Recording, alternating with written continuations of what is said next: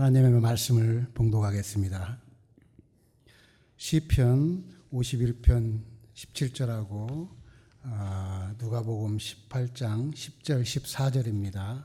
하나님의 말씀을 제가 봉독하겠습니다. 하나님께서 구하시는 제자는 제사는 상한 심령이라 하나님이여 상하고 통해하는 마음을 주께서 멸시하지 아니하시리다. 아멘. 아, 누가복음 18장 10절 14절 10, 10절에서 14절까지 봉독하겠습니다. 두 사람이 기도하러 성전에 올라가니 하나는 바리새인이요 하나는 세리라. 바리새인은 서서 따로 기도하여 이르되 하나님여 다른 나는 다른 사람들 곧 토색 부류 가늠하는 자들과 같지 아니하고 이 세리와도 같지 아니함은 감사하나이다. 나는 일에 두 번씩 금식하고 또 소득 11조를 드리나이다 하고 세리는 멀리 서서 눈을 감히 눈을 들어 하늘을 쳐다보지도 못하고 다만 가슴을 치며 이르되 하나님이여 불쌍히 여기소서. 나는 죄인이로소이다 하였으니라 하였느니라. 내가 너에게 이르노니 이에 저 바리새인들이 아니고 이 사람이 의롭다 하심을 받고 그의 집으로 내려갔느니라. 무릇 자기를 높이는 자는 낮아지고 자기를 낮추는 자는 높아지리라 하시니라. 아멘.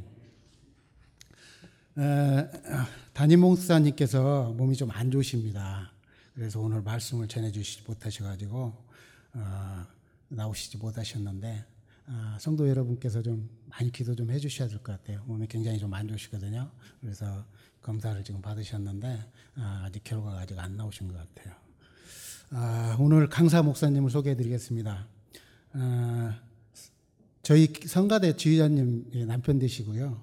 어, 저희 교회 출석하시는 음, 정의진 목사님이십니다.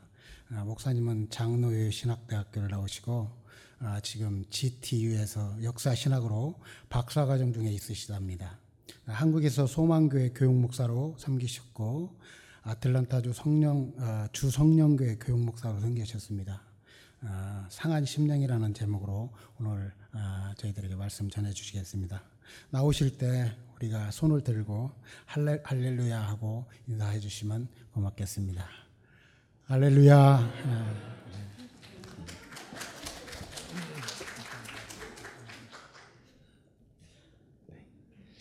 네, 반갑습니다.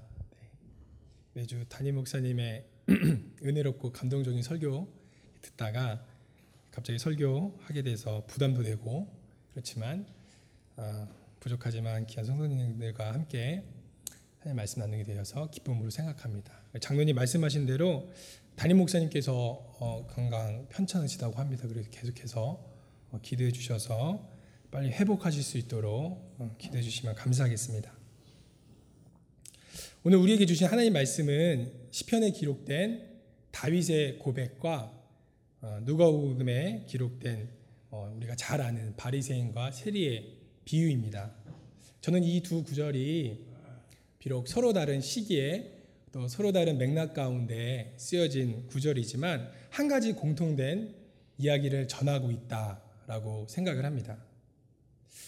그것이 무엇이냐? 그것은 하나님께서 기뻐하시는 제사, 하나님께서 기뻐하시는 예배가 그 예배를 우리가 드리기 위해서는 어, 지금 저와 우리 성도님들처럼 예배를 드리는 예배자들에게 필요한 준비물이 한 가지 있다라고 어, 말씀하신다고 생각합니다.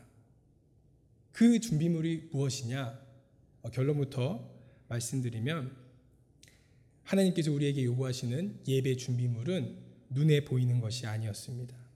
하나님께서는 어떤 막대한 양의 헌금과 금송아지나 금가락지나 아주 귀한 그런 헌금을 꼭 가지고 오라고 말씀하시지 않으셨습니다.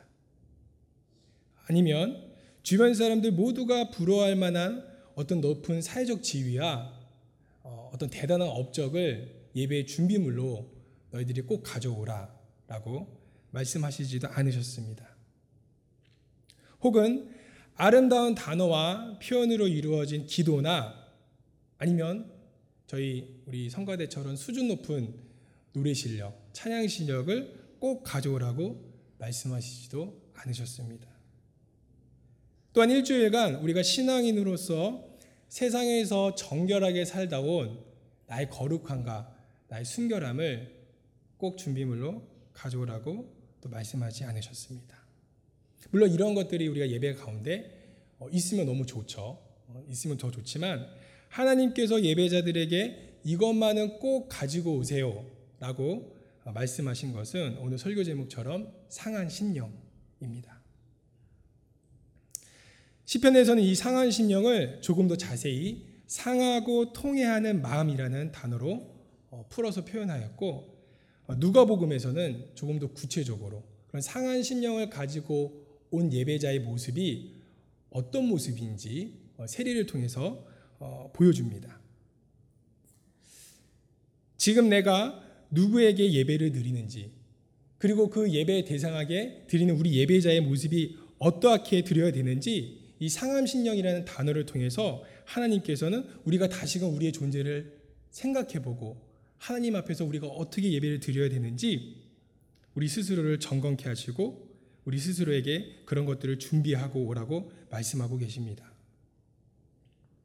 어, 우리 성도님들 잘 아시다시피 마태복음 5장에 예수님께서 어, 산상수훈이죠.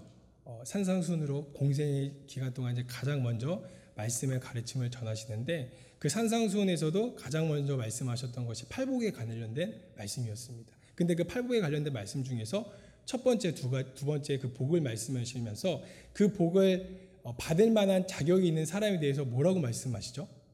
어떤 사람이 그런 복을 받을 수 있다고 말씀하시죠? 심령이 가난한 자와 애통하는 자. 그러니까 하나님께서는 사실 지속적으로 반복적으로 심령이 가난한 사람, 상한 심령을 가진 사람, 애통하는 사람, 그런 사람들이야말로 하나님의 복과 은혜를 누리는 그런 자격이 돼 있는 사람이라고 여러 번 말씀하고 계십니다. 근데 사실 이 상한 심령이란 단어를 들었을 때 성도님들은 어떻게 느끼셨는지 모르겠어요. 저는 어감상 기분이 저절로 좋아지는 단어는 아닌 것 같아요. 그리고 상한 심령을 가지고 예배의 자리로 나온다. 생각해 봤습니다. 교회 오랜만에 나오는데 좀 밝은 모습으로, 좀 환한 모습으로 나와야지 시무룩하게 마치 세상 근심과 죄를 다 짊어진 것처럼 그런 모습으로 어, 나와서야 되겠는가 그런 생각이 먼저 들었습니다. 그럼에도 왜 하나님께서는 우리에게 상한 심령을 가지고 예배의 자리로 나오라고 말씀하실까요? 그리고 그것이 하나님께서 우리들에게 요구하시는 중요한 예배 준비물이라면 그러면 왜 우리는 그런 상한 심령을 가지고 오지 못하는 그런 모습을 보일까요? 어, 이 물음 앞에서 오늘 같이 한번 어, 대답을 해보길 원하는데요. 먼저 좀 큰 얘기를 해보겠습니다. 왜 우리는 상한 심령을 가지지 못할까? 우리가 살아가는 시대를 흔히들 포스트 모더니즘 시대다라고 정의를 합니다. 이 포스트 모더니즘을 간단히 어, 정리하자면 인간이 가지고 있는 어떤 이성의 능력에 대해서 깊은 불신과 회의를 가지고 있는 거예요. 그래서 인간이 발견할 수 있는 어떤 객관적이고 보편적인 진리는 더 이상 존재하지 않는다. 그래서 각 사람마다 가지고 있는 독특한 관점과 경험과 생각 가운데 자신만의 진리와 옳고 그름을 충분히 찾을 수 있다. 그거를 내가 다른 사람의 것들을 내 제한된 시각과 내 이성과 내 경험 가지고는 판단할 수 없다라는 게 포스트 모더니즘적 사고입니다. 그래서 이러한 포스트 모더니즘적 사고의 그런 내용들은 한번 들어보세요. 틀리고 잘못된 것은 없어. 단지 다를 뿐이야. 그건 관점의 차이일 뿐이지 뭐가 딱히 맞다고 분명하게 말할 수 있는 건 없어. 누가 뭐래도 가지고 옳고 그르다라고 제한된 인간적인 시각으로 이성으로 파악할 수 없기 때문입니다. 레러티비즘이라고도 불리는 상대주의와 일종의 허무주의가 결합하여서 이러한 사고방식이 사실 우리가 살아가는 현대인들의 의식 가운데 굉장히 깊숙하게 어, 뿌리 내려져 있음을 알 수 있습니다. 그래서 사실 선진국일수록 또 개인의 인권과 어떤 사생활이 굉장히 소중히 여겨지는 그런 개인주의가 깊게 뿌려내려진 사회일수록 또 젊은 세대일수록 더욱더 이런 포스트 모더니즘적 사고는 굉장히 분명하게 나타납니다. 그래서 아이들의 교육 커리큘럼만 봐더라도 어, 저도 이제 기성세대가 돼가는데 기성세대에서 나왔던 어떤 교육 방식과 교육 내용과는 굉장히 다른 내용을 담고 있는 것을 알 수 있습니다. 물론 이러한 포스트 모더니즘적, 모더니즘적 사고에는 분명한 장점도 있습니다. 저마다의 다름을 인정해주고 각자의 다양성을 존중해주는 그런 분명한 장점도 있습니다. 하지만 문제는 이러한 사고 방식이 모든 것들을 다 상대적으로 바라본다는데 문제가 있습니다. 종교도 예외가 아니어서 종교를 바라봤을 때도 이 포스트 모더니즘적 사고로 그런 시각으로 바라본다라는 것입니다. 특별히 우리가 믿고 있는 기독교는 유일신이 있다. 보편적인 진리가 있다. 그 진리가 예수 그리스도 안에 있다. 라고 사실 우리가 그것을 믿고 그것을 따르지 않습니까? 근데 포스트 모더니즘적 사고로 봤을 때는 그것만큼 편협하고 어리석은 사실 목소리가 없다라는 것이죠. 심지어 교회 안에서도 신학자들 사이에서도 이런 흐름은 팽배합니다. 같은 성경 구절을 보더라도 다양한 관점과 다양한 방법론으로 A라는 해석이 나올 수 있고요. 똑같은 성경 구절을 보더라도 어, 다, 른 관점과 다른 방법론으로 이 A라는 해석과 정반대되는 A-라는 해석이 나올 수 있는 것입니다. 이 포스트 모더니즘적 사고에서는 이 같은 성경 구조 안에서도 저 사람은 저렇게 바라보고 저런 방법론을 취했으니까 저것이 진리가 되는 것이고 이 사람의 사고 구조와 이 사람의 생각으로는 이, 이, 이, 이 해석과 정반대되는 어떤 해석이 또 다른 진리가 되는 것입니다. 특별히 기독교 주요 교리 중에 이 전통적인 죄에 대한 개념이 어, 이 포스트 모더니즘적 사고에서는 심각한 해이와 아주 맹렬한 공격 대상이 됩니다. 그걸 왜 꼭 죄로 바라보느냐? 그게 죄일 수 있느냐? 내가 봤을 때 아닌 것 같은데. 교회 역사적으로 Seven Deadly Sins라는 어, 일곱 가지 대제약. 그러니까 역사적 교회 역사적으로 아 이것은 우리 크리스 어, 크리스천들이 멀리해야 되는 제약이다라고 어, 이렇게 어, 전통적으로 내려오는 제약들이 있습니다. 그 제약이 무엇이냐면 제가 말씀드리면 교만, 시기, 인색함, 정욕, 분노, 식탐, 게으름. 어, 이것을 이제 이것까지 제라고 하는데 어, 제가 이, 이것 중에 한번 식탐을 가지고 한번 얘기해 보고 싶어요. 네. 어떤 분은 웃으시는데 저도 이 식탐이 좀 굉장히 어, 어려운데 이 식탐을 어떻게 바라보느냐 현대인들은 어, 우리 성도님들 먹방이라고 아시나요?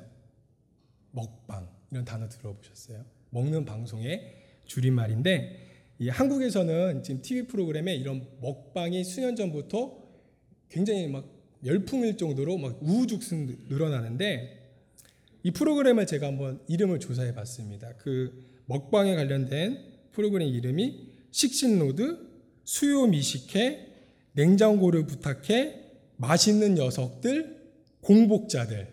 네.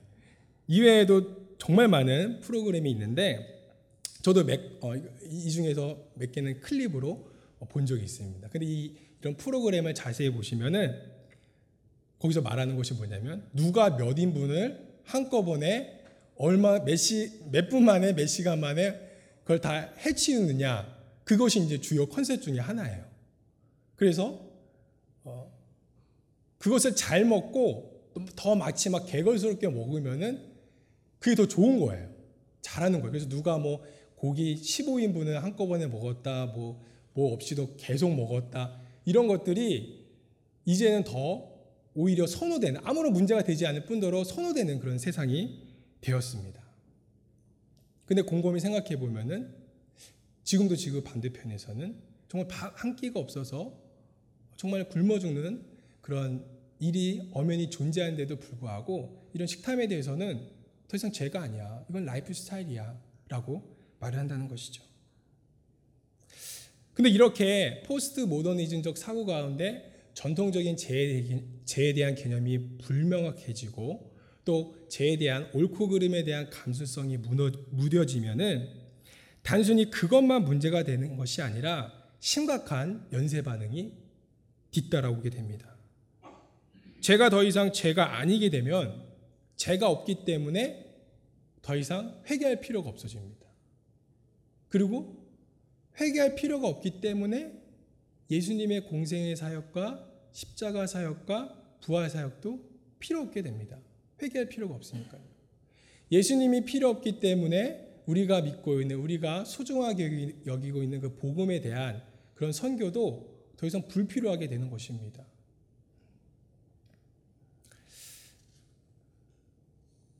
그냥 인생을 그냥 내 생각과 내 관점과 내 뜻대로 그냥 인생을 즐기면 되는 것입니다. 만들어진 신이라는 책을 쓰고 어, 세계적으로 굉장히 유명한 어, 무신론자 중에 한 명이 영국 사람 중에 리차드 도킨슨이라는 사람이 있습니다. 어, 그 사람이 몇 년 전에 어, 본인이 예, 속한 그룹이래요. 영국 인본주의 협회라는 곳이 있다고 합니다. 이곳에서 어, 그 협회에서 거금을 들여서 영국 그 저 버스 안에 광고를 낸 겁니다. There's probably no God. Now stop worrying and enjoy your life. 그러니까 뭡니까? 아마 신이라는 존재는 없을 거예요. 그만 걱정하시고 그냥 마음껏 인생 즐기세요. 라고 광고를 냈습니다. 여기서 강조점은 제가 봤을 때 enjoy your life입니다.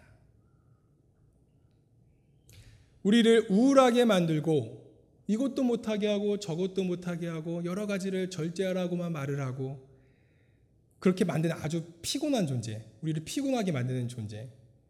더구나 눈에 보이지도 않고 증명할 수도 없는 존재 때문에 그 존재 때문에 이렇게 날씨도 좋고 즐길 것도 많고 할 것도 많은 그런 세상 가운데 왜 우리가 그렇게 삶을 살아가야 되느냐? Enjoy your life 라고 말을 하고 있는 것입니다. 이러한 맥락에서 상한 심령이라는 단어가 어, 저와 우리 성도님들 그리고 세상 사람들에게 점점 점점 생소하고 불편하고 어, 선호하는 그런 단어가 아, 아니게 된 것이죠. 어, 지금까지 좀 세상 뭐 좀 큰 얘기를 했다면은 다음으로는 왜 우리가 이 상한 심령이 우리에게 생소하고 우리가 그런 상한 심령을 하나님께서 요구하시는데도 불구하고 가지지 못할까? 한번 우리 내면을 가지고 한번 살펴보길 원합니다. 상한 심령이라는 준비물을 가지고 예배에 나오지 못하게 나를 가로막는 요소 그것이 무엇이냐? 내 안에 있는 것이 무엇이냐? 바로 교만이라는 것입니다. 오늘 우리가 읽은 누가복음에서 주인공 세리와 비교되는 어, 바리새인이라는 존재가 어, 사람이 등장합니다. 어, 이 바리새인들은 그 당시 이제 아시다시피 유대 종교사의 한 축을 담당하는 어떤 그런 신앙 공동체 계층 부류, 부류로서 바리세파라고 불리었는데 그 바리세파에 속한 사람 한 사람이 이제 바리새인 이 사람이 어, 회당에 올라왔다 좀 교회에 어, 세리와 같이 어, 오게 된 것입니다. 근데 우리가 종종 바리새인 하면은 굉장히 쉽게 생각하고 좀 무시하고 좀 없인 여길 때가 있는데 사실 오늘날로 한번 상황을 비교해서 다시 한번 생각해 보면은 바리새인들은 사실 굉장히 헌신된 교인, 크리스천에 가까운 사람들이었습니다. 왜냐하면 이들의 특징이 오늘날로 바꿔서 생각해 보면은 웬만해서는 웬만해서도 아니죠. 아주 철저하게 주의 성수를 지키는 사람들이었습니다. 그리고 이들에게는 사실 우리가 돈에 돈에 대한 어떤 힘과 능력이 굉장하지 않습니까? 근데 바리새인들은 이 재물의 의식, 이 주인 의식도 철저하여서 이 재물의 주인이 하나님이다. 그래서 그 재물을 일정 부분을 헌금하고 하나님께 드리고 그럼으로써 신앙 고백하고 교회를 섬기는 일에 조금도 부족함이 없었습니다. 또한 금욕과 성결의 습관, 세상 유혹으로부터 어떻게 해서든 자기를 지키고자 하는 그런 신앙적 열심과 그런 습관이 몸에 배어 있어서 어, 세상 가운데서도 그런 거룩함과 정결함을 유지하려고 부지런히 노력했던 사람들이 바리새인들이었습니다. 그래서 오늘날로 보면은 사실 교회 중직자가 되기 위한 모든 조건을 갖춘 사람들이었죠. 그런데 이 바리새인들에게 문제가 있었습니다. 그 문제는 신앙적 열심이 가득하면 가득할수록 어, 믿음이 투철해서 어, 거룩하고자 하는 하나님 말씀대로 살려고 하자 하는 그런 의지와 그런 마음이 가득하면 가득할수록 역설적으로 그 안에 교만과 어, 그 안에 자기가 동시에 그만큼 자라나고 있었다는 것입니다. 자, 즉 우리가 열심히 교회를 섬기고 신앙생활을 함에 있어서 빠지기 쉬운 가장 큰 실수 중 하나가 은혜를 사모하는 은혜 중심의 신앙생활이 아니라 행위 중심, 업적 중심, 남에게 드러내고자 하는 내가 이런 사람이다 하는 과시 중심의 신앙생활을 할 때가 있다라는 것입니다.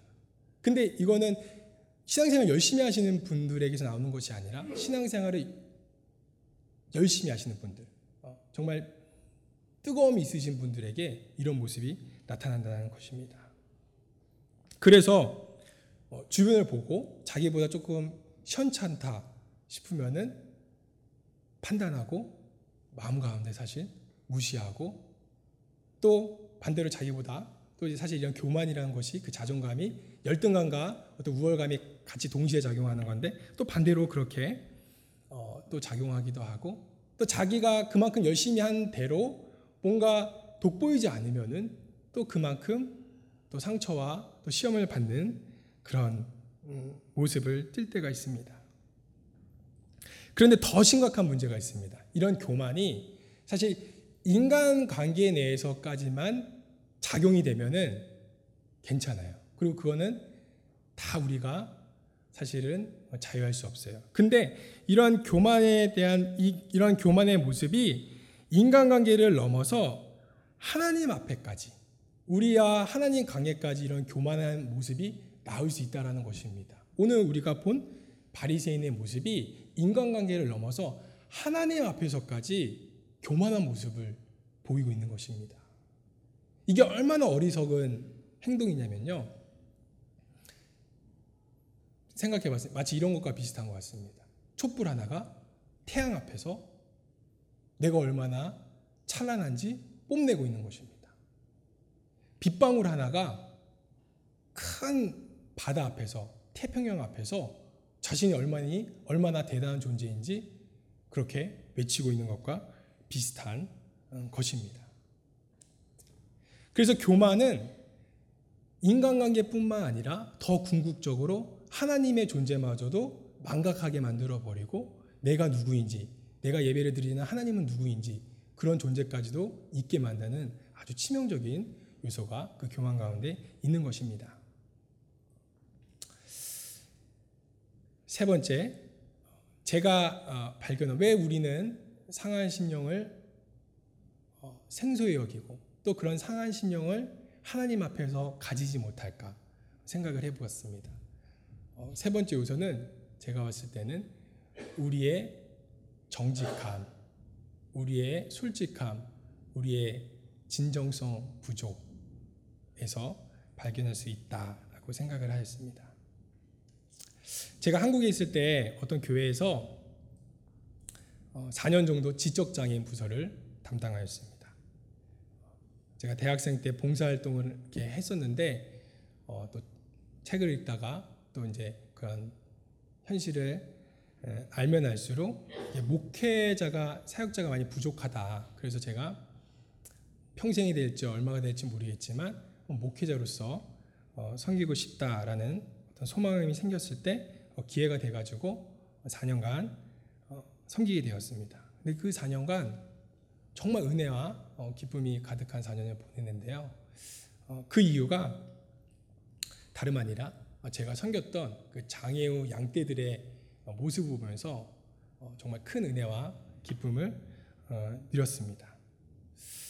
저희가 우리 교회에서도 모든 교회에서도 이제 대표 기도가 있어서 순서에 맞춰서 이제 기도를 하시게 되는데 제가 이제 섬겼던 그 장애우 공동체 그 예배 가운데서도 어, 예배 순서가 있어서 우리 장애분들이 한 분씩 한 분씩 매주마다 대표 기도를 하는 그런 시간이 있었습니다.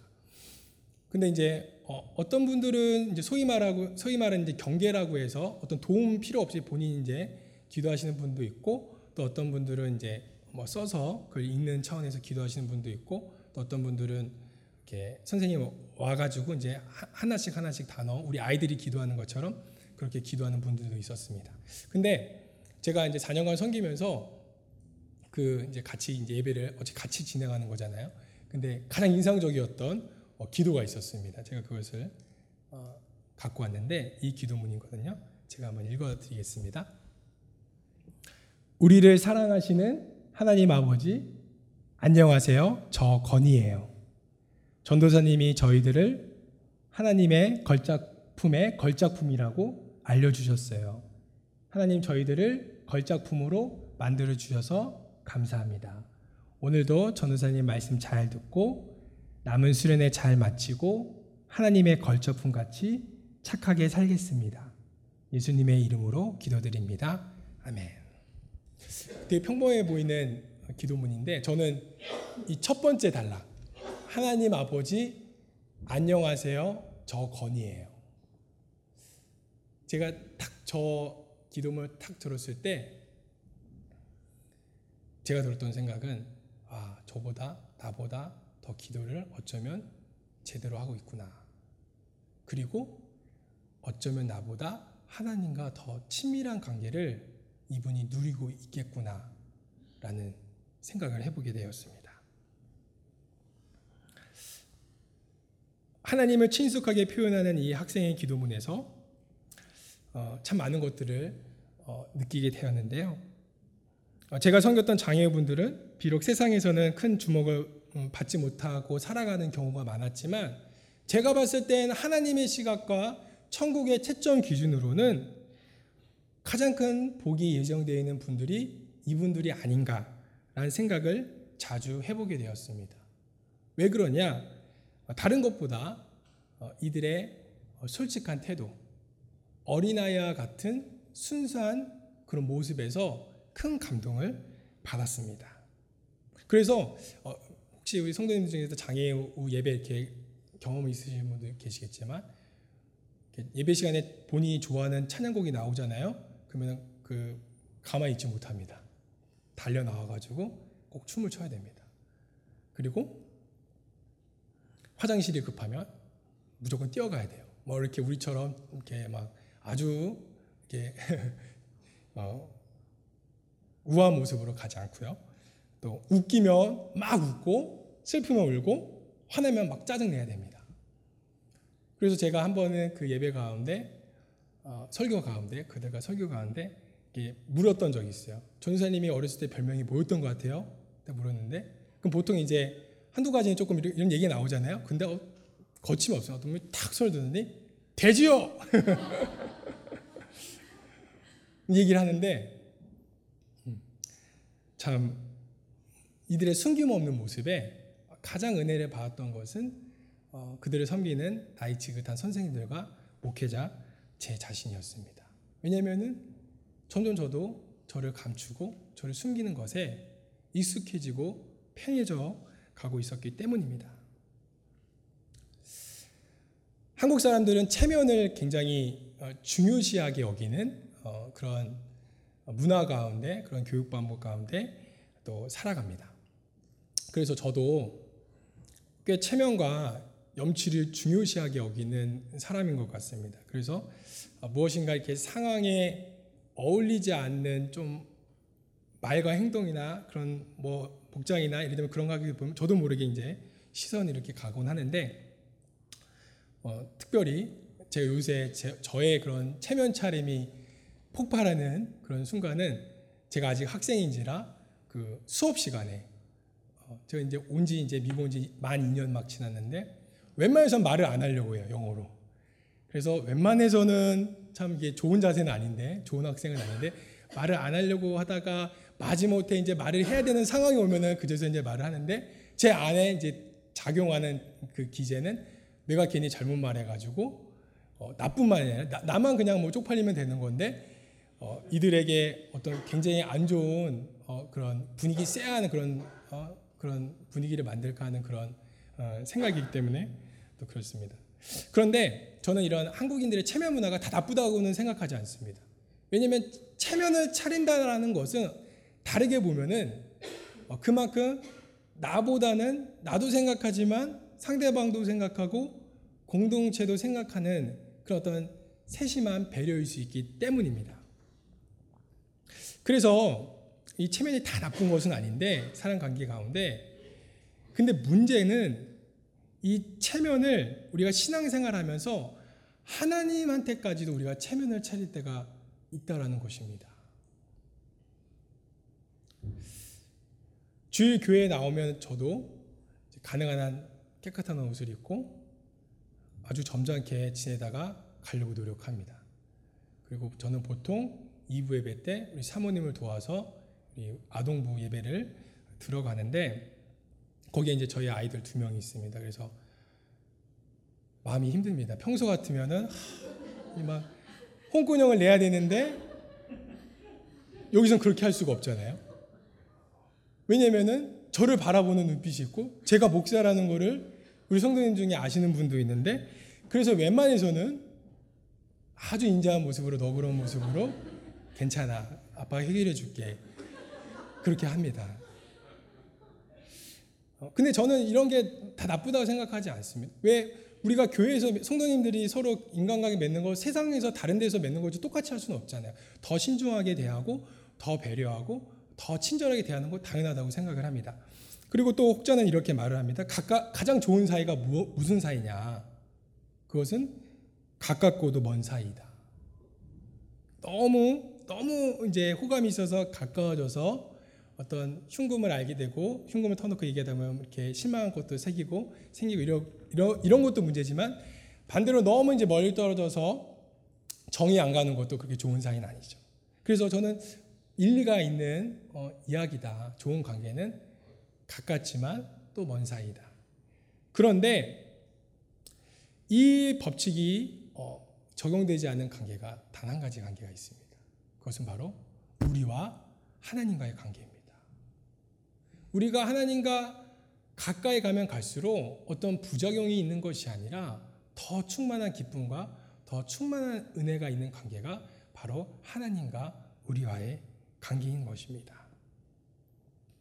그래서 그 누구에게도 나누지 못하는 나의 복잡한 여러 가지 생각과 아픔과 상황과 상처를 사람한테는 못 나누지만 우리 하나님한테는 나눌 수 있는 것이 예, 바로 큰 기쁨인 것입니다. 어, 설교 말씀을 마무리 짓겠습니다. 사도 바울은 고린도 후서 12장 말씀에서 어, 이렇게 어, 담대히 외칩니다. 제가 읽겠습니다. 나에게 이르시기를 내 은혜가 내게 족하도다. 이는 내 능력이 약한 데서 온전하여 짐이라 하신지라.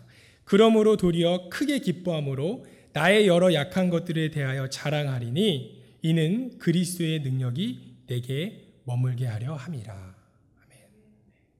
우리가 오늘 바리새인에 대해서 얘기했었는데 사도 바울이야말로 어, 바리새파 중에 바리새파라고 본인의 어, 본인이 이렇게 자주 소개할 만큼 정통 바리새 교육을 받았던 사람입니다. 근데 그 바울이 예수님을 만나고 난 이후에 감추고 숨기고 어, 자기 것들을 드러내고자 하는 그런 라이프 스타일에서 180도 바뀌어서 오히려 자기의 약함과 자기의 부족함과 자기의 상처를 드러내놓는 그런 사람으로 바뀌게 되었습니다. 사람 앞에서도 드러낼 수도 있고요. 특별히 하나님 앞에서 드러내는 사람이 되었습니다. 왜냐하면 그 하나님 가운데 회복의 능력과 그 상처를 깨맬 수 있는 무한한 은혜와 능력이 있기 때문입니다. 우리가 주님께 예배의 자리로 나아갈 때 주님은 우리에게 예배의 준비물의 예배의 준비물이 있다라고 말씀하십니다. 근데 그 예배의 준비물이 혈과 육과 물질과 나의 의로운 행위와 나의 자랑스러운 어떤 실력에 있는 것이 아니라 바로 나의 정직한 마음, 통회하고 아파하는 심령, 가장 작고 연약해 보이는 그 부분을 하나님은 그것을 그냥 그대로 갖고 오라 라고 말씀하고 계십니다. 우리 성도님들은 예배의 자리 오늘 어떤 것을 가지고 나오셨나요? 그리고 매주 매주 어떤 마음으로 이 자리에 나오시나요? 바라옵기는 어, 이 예배의 자리를 통하여서 나의 그 아픈 심령, 상한 심령, 나의 있는 모습 그대로 다 받아주시는 주님을 늘 어, 기대하며 또 의지하며 늘 예배 가운데 은혜와 회복을 경험하는 여러분들 다 되시길 주님의 이름으로 축복합니다.